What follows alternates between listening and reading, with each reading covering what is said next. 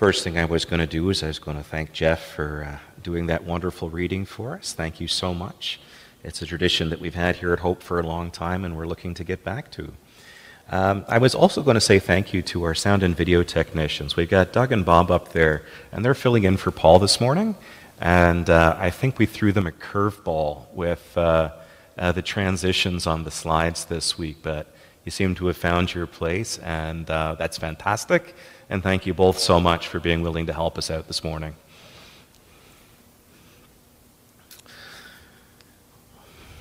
Let's pray. God of love, may the words of my mouth.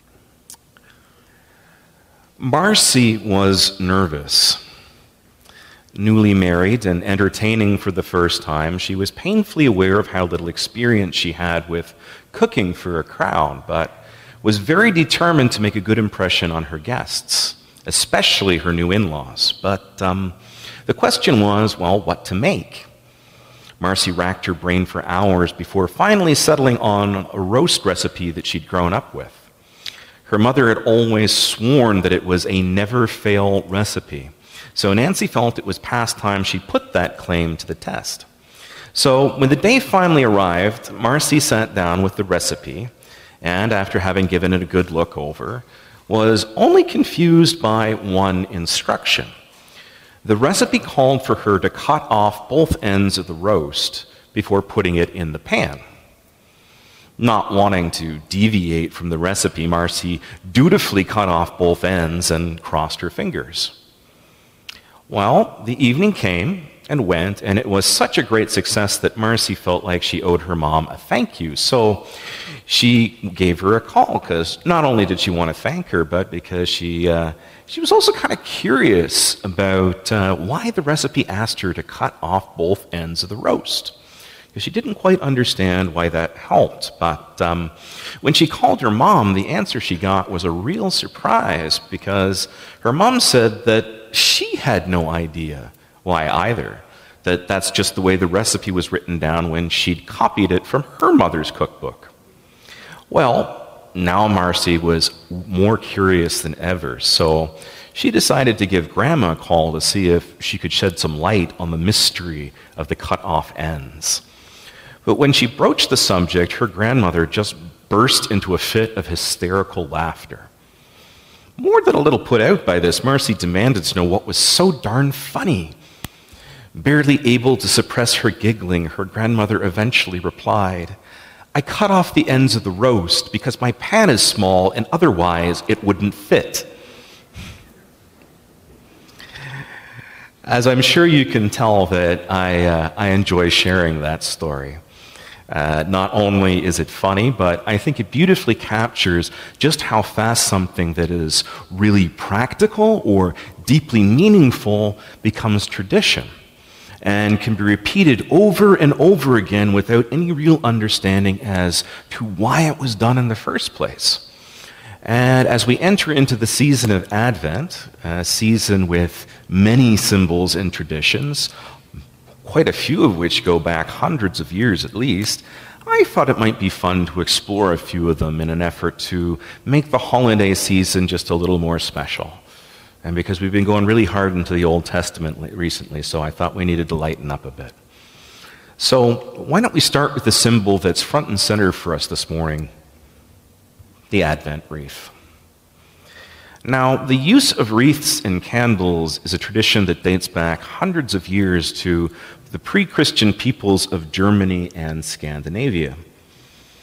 In Germany, a wreath decorated with lit candles was used as a symbol of hope for the return of spring during the long, cold, dark days of December.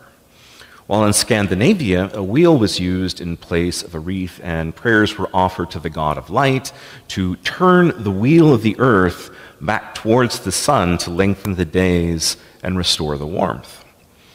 Now, I'd like to tell you a bit more about all that, but we don't know that much more about these ancient practices other than that they were eventually co opted by German Christians at some point during the Middle Ages and entered common practice amongst Lutherans and Catholics sometime around the 16th century. But despite these ancient roots, it would take another 300 years before our Advent wreath would begin to take shape. The modern Advent wreath finds its origins with a German Protestant pastor named Johann Heinrich Wichern, a pioneer in urban mission work among the poor.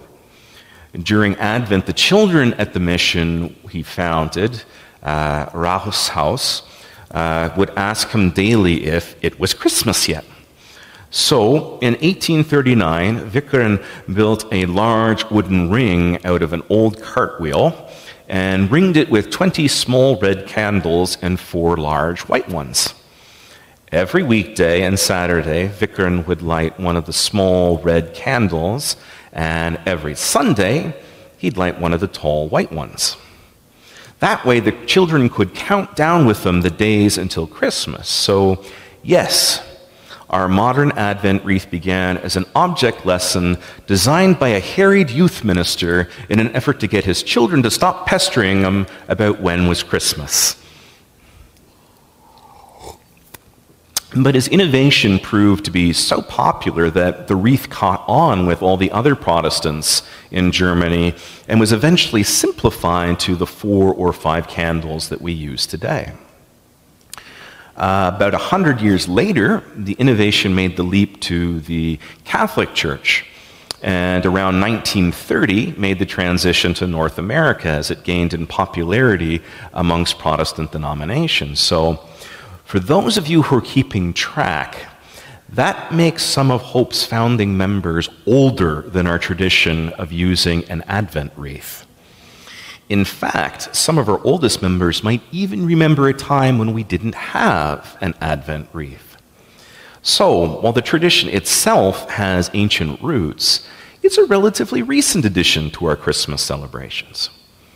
Uh, but this tradition comes with some really incredibly deep symbolism.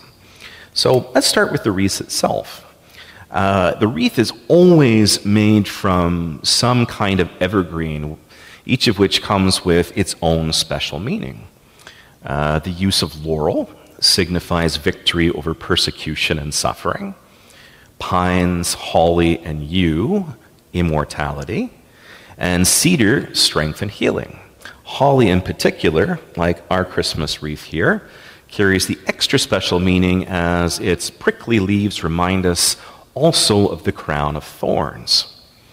Now, the circle of the wreath, which has no beginning or end, like all circles do, symbolizes the eternity of God, the immortality of the soul, and the everlasting life found in Christ while any pine cones, nuts, or berries we use to decorate it are meant to remind us of the resurrection, as each of them is a seed pod whose contents, when buried in the earth, result in new life come the spring. So, when taken all together, the wreath depicts the immortality of the soul and the new everlasting life that was promised to us through the gift of Jesus Christ.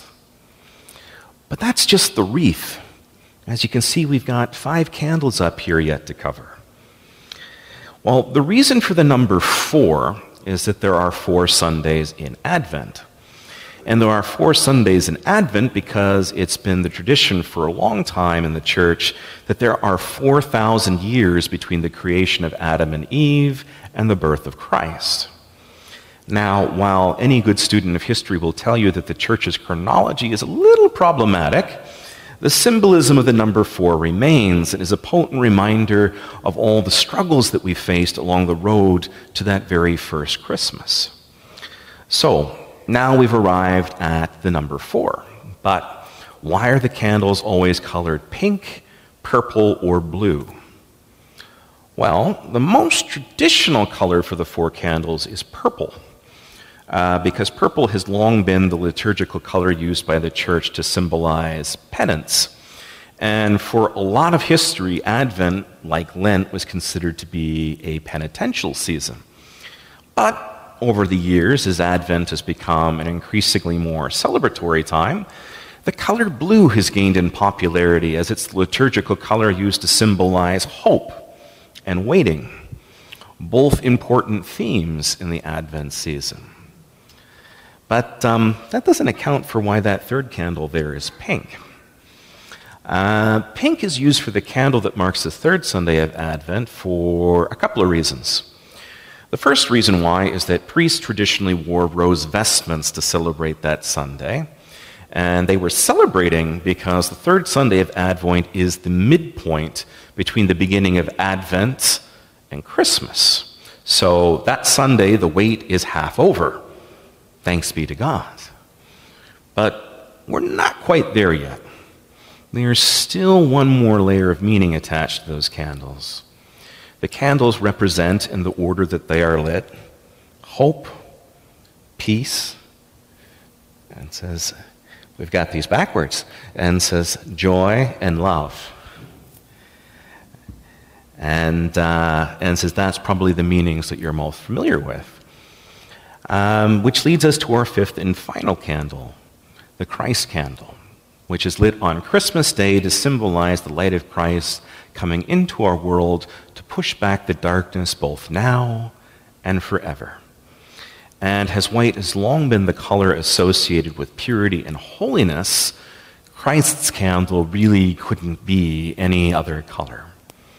So, there's your Advent wreath for you, folks unwrapped for you like a Christmas present on uh, Christmas morning. And like any good present, I hope you've enjoyed unwrapping it and can appreciate the gift of this potent symbol of our faith for the wonder it truly is. Thanks be to God. Amen.